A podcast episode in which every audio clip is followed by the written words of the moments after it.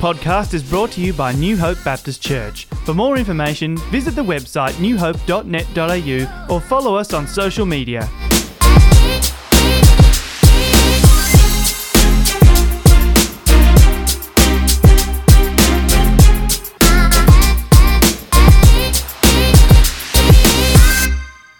Good morning.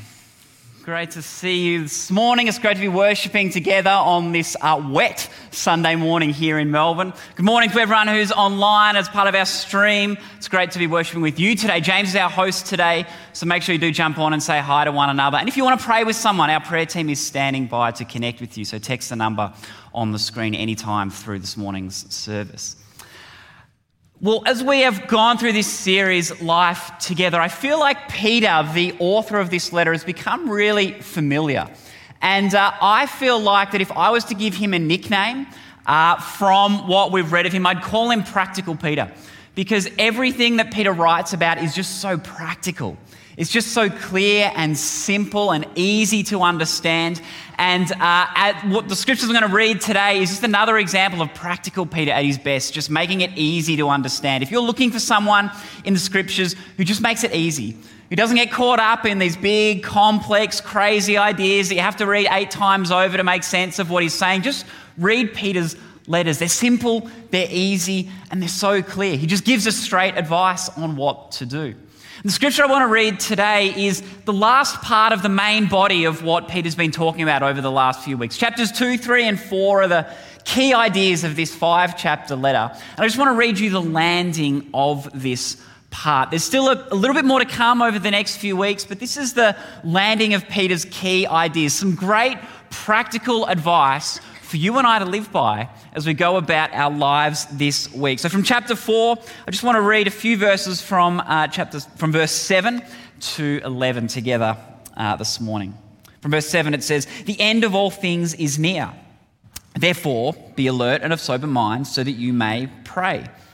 Above all, love each other deeply, because love covers over a multitude of sins. Offer hospitality to one another without grumbling.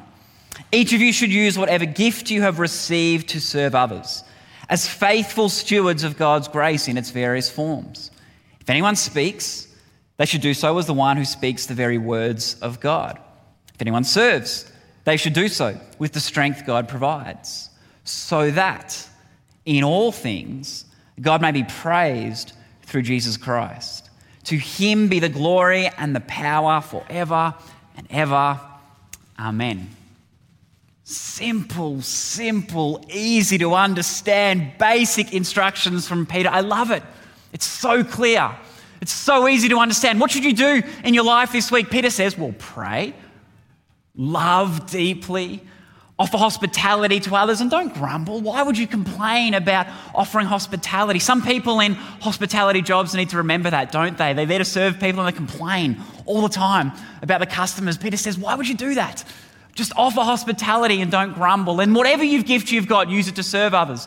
Don't worry if it's not the most attractive gift, if it's not as good as, don't worry about all of that nonsense. Just use it to serve people so that, whether in word or deed, whatever you do, God would be known. It's so good. It's so clear. It's so simple. I kind of feel like, what more can I say? I've got nothing to talk about. Just go do that and then everything will be fine. But it's just as I sit with these verses, there's a problem. I don't know if you picked up on it at all, whether they cause you some problems, these verses, but something in this kind of grates at me a little bit. Because as I read these verses, I remember something that Jesus said in his great Sermon on the Mount in Matthew 5. All these great teachings, things that Jesus says that you probably know him by. And one of the things that Jesus said in this message was in, in, in uh, Matthew 5, verse 43. He said, You have heard it was said to love your neighbor and hate your enemy. But I tell you, love your enemies and pray for those who persecute you. And then Peter says, Love each other. Offer hospitality to each other. Not the world, not your enemies, not everyone else there, but Peter actually draws it back to just each other, just in your church. Just love each other. He doesn't comment about anyone else, just each other. and just offer hospitality to each other without grumbling. Peter's kind of retracting away from the words of Jesus. What's going on? Is he going weak at the knees here in these, in these verses? You know, to a church who is, whose enemies are actually trying to get them, are actually trying to kill them, who are suffering persecution, is Peter thinking, well, love your enemies, that's, that's good, but it's a bit rich for the, these churches. Can I really ask them to actually love their enemies, or is that a step too far for these poor people whose lives are on the line? What's going on here? Peter seems to be stepping back from what Jesus said and coming up with his own definition, his own ideas about what we should do as the followers of Jesus. Make no mistake, I'm not like reading into this and making this up, and maybe Peter doesn't mean what, what, he, what he says because we can actually track his language through these verses. He says very clearly love each other, internal, serve each other, internal, then let your gifts serve others, external. Peter is intentionally exclusive. He's intentionally internally focused here when he speaks about love. He's choosing to do this. And we could, we could run past that and say, well, he gets to the serve others and, and, and the bigger picture. So, you know, it's all good in the end. Let's, don't, don't, don't open the can of worms. That's just a, that's a problem for us. But I actually think practical Peter wants us to sit in the tension for just a few minutes and consider why He's instructing us to love each other. So let's sit there for a minute. Because we live in a world that gets it, that loves the teachings of Jesus about loving our enemies. It makes sense. You know, we every uh, musician who's worth their salt will sing a song at some point about how the world's problems will be solved if we just love our enemies. You know, love is the answer. Love is all you need, the Beatles would sing. Uh, Where is the love, the Black Eyed Peas would sing. Everybody sings about love. If we just love one another, the world will be full of peace. Our problems will be solved, everything will be fixed. Love is the answer. And to that, I would say, Amen. Absolutely. With Jesus, I would say, if we could just love our enemies, the world would be a better place, and so much of our problems would disappear overnight. Loving our enemies is the answer problem is not with loving our enemies and, and, and our inability to do that. The problem is it's really hard to love those who we love. Loving our enemies is great, but it's really hard to actually love those who I'm meant to already love.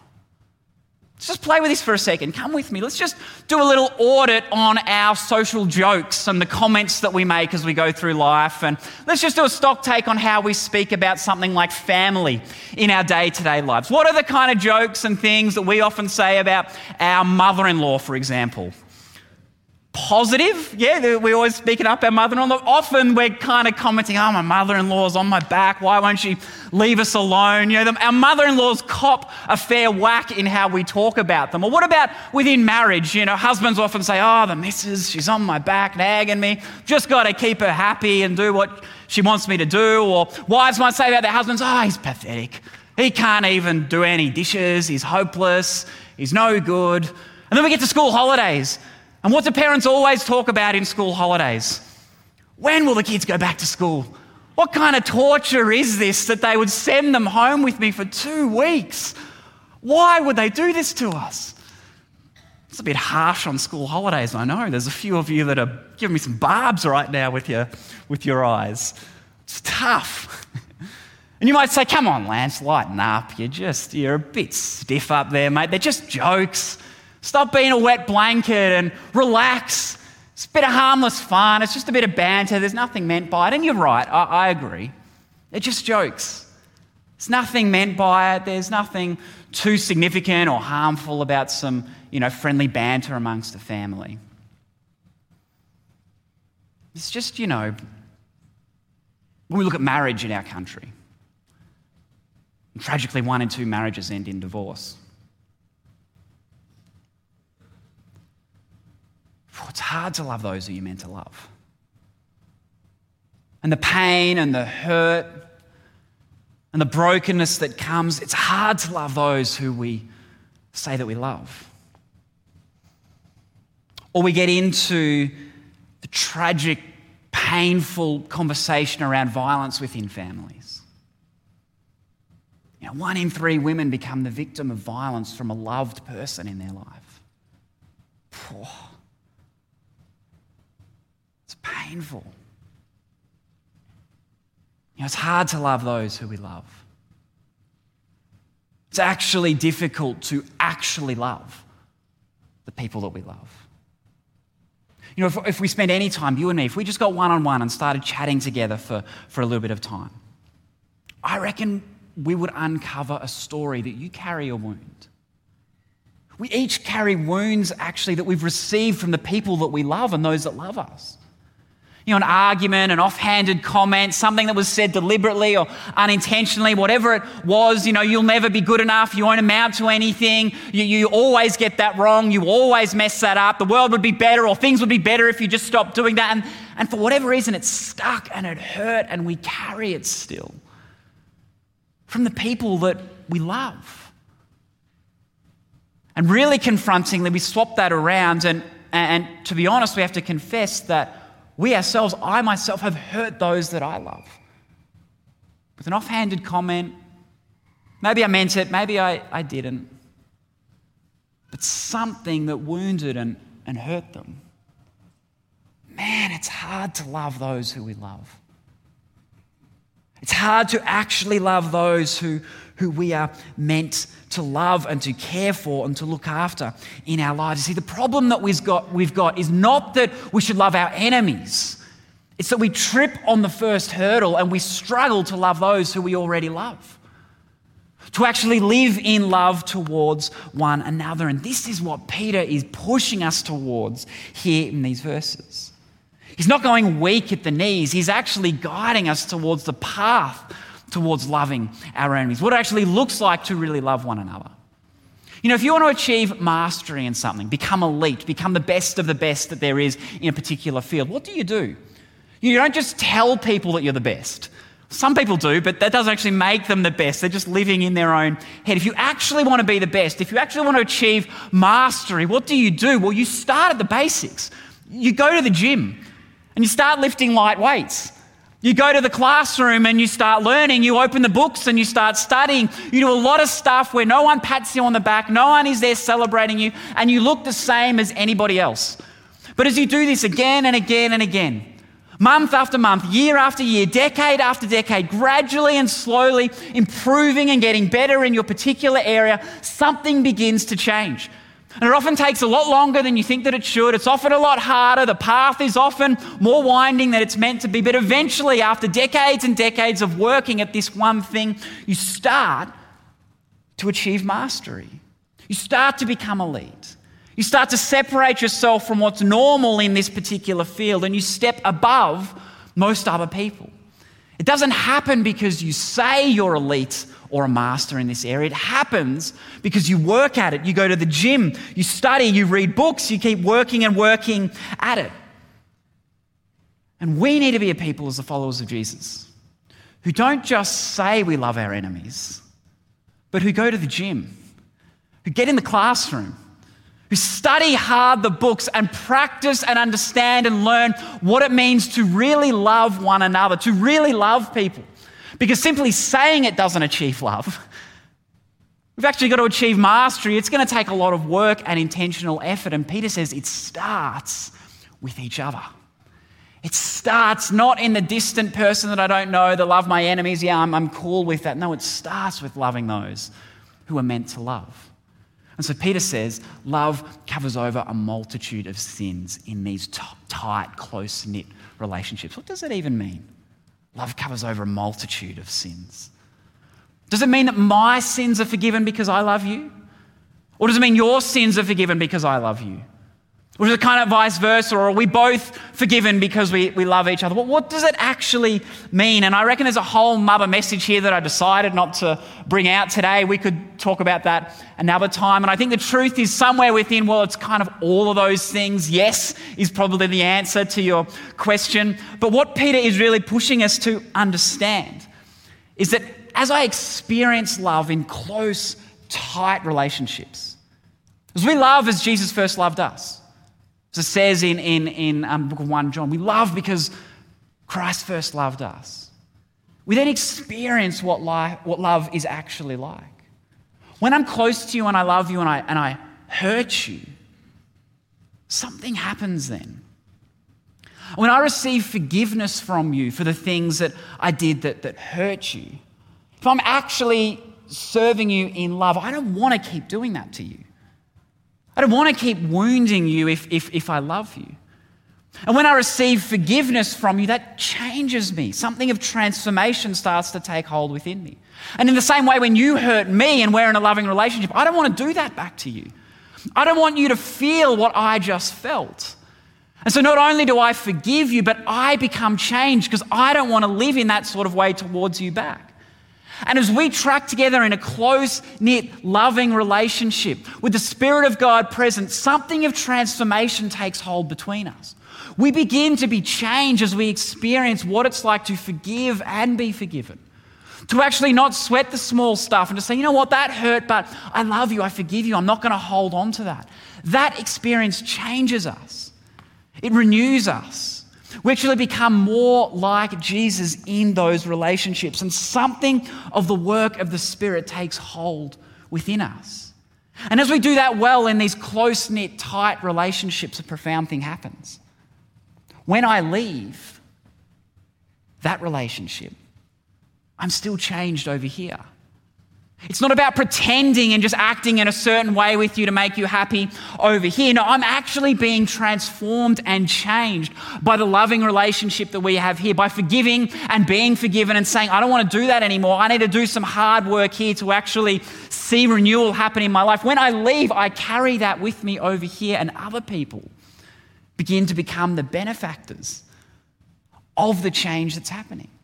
Whatever gift that I have there that's serving and blessing you actually becomes a gift to serve and bless others out here.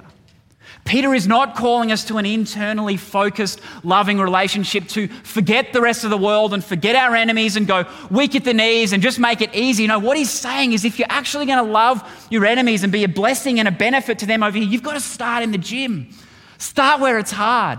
Start in the relationships where you're actually meant to love one another. Be transformed and changed in that place. And then as you go as a changed and transformed person, you actually begin to love, to serve, and to be a blessing to others.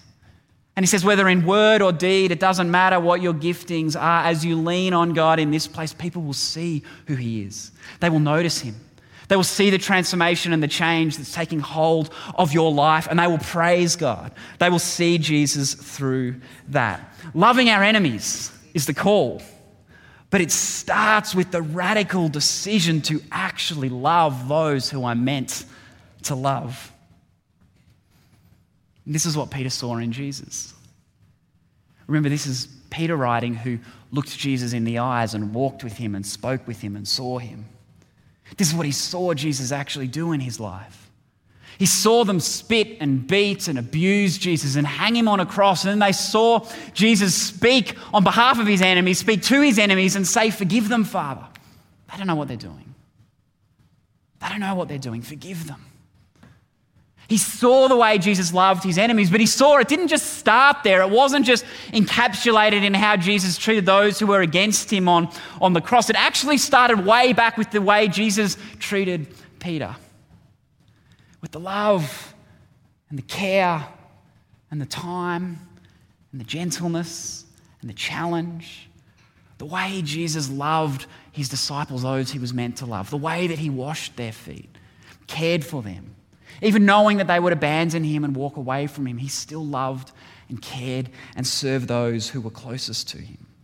This is what Peter saw in Jesus no grumbling that the master had to serve, no grumbling that the people who was washing their feet would abandon him in just a matter of, of days and leave him, but a pursuit, a desire to serve.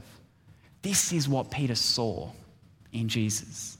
And this is what he calls his followers to live out, his church to live out.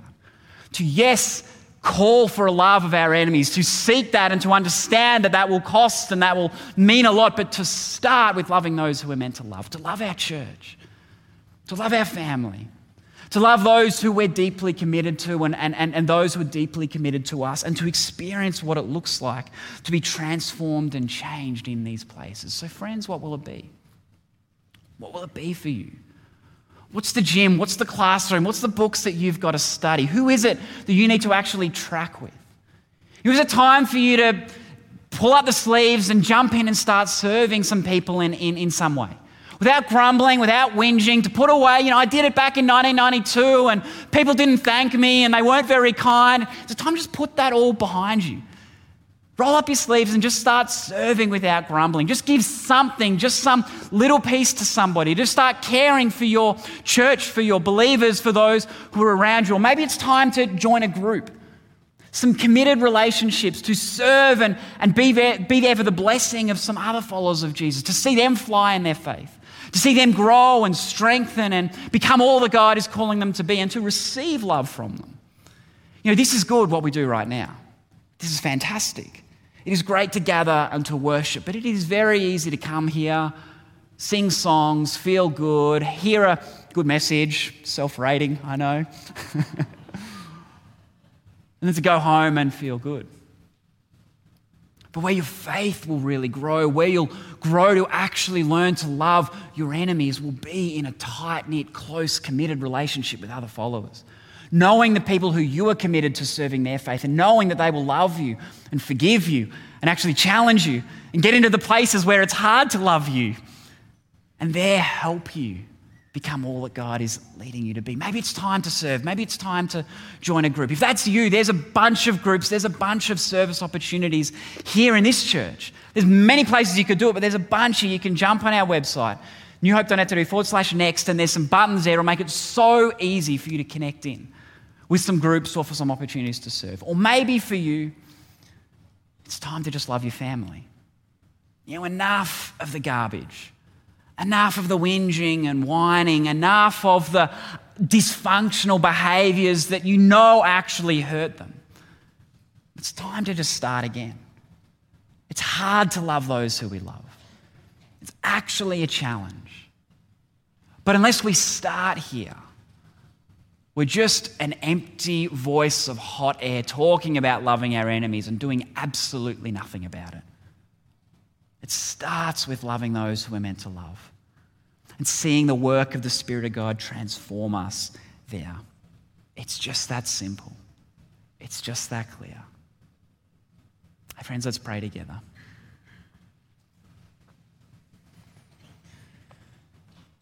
God, we're going to need your help.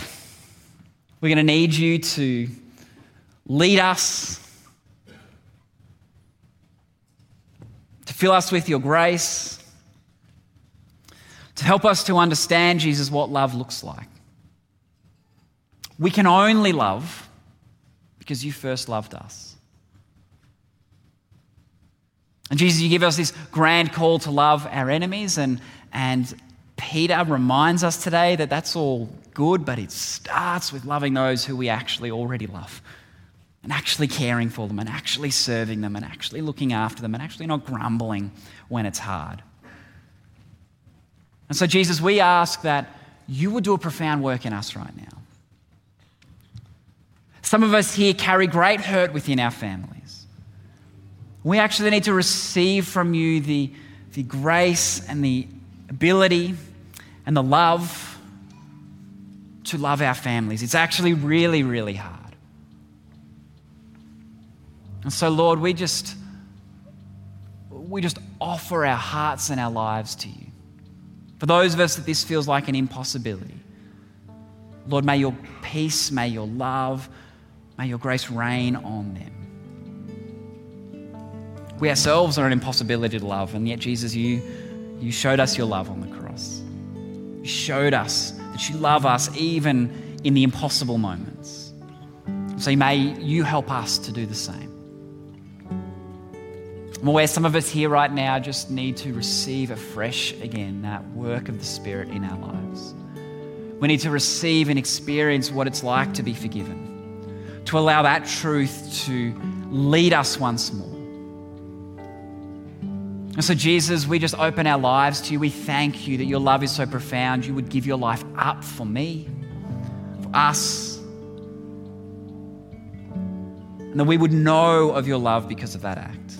So, Father, we receive your forgiveness, we receive your mercy, we receive your grace offered to us from the cross and, and proven to us by you rising again.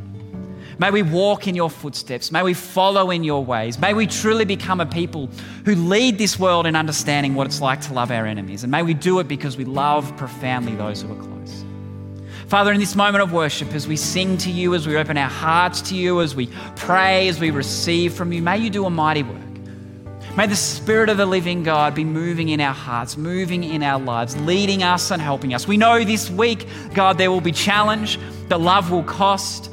And yet, right now in this moment, Father, we just want to say we're up for it. We want to become elite in this space. We need to become elite. We need to love like how you loved us. So, Father, in this moment of worship, do what only you can do. Heal the places that are hurt. Bring transformation and, and life into the places that we thought were dead. Give us hope, give us life once more, and lead us, we pray, Jesus, in your most powerful, wonderful, and loving name. Amen. Friends, let's stand and let's worship Him together.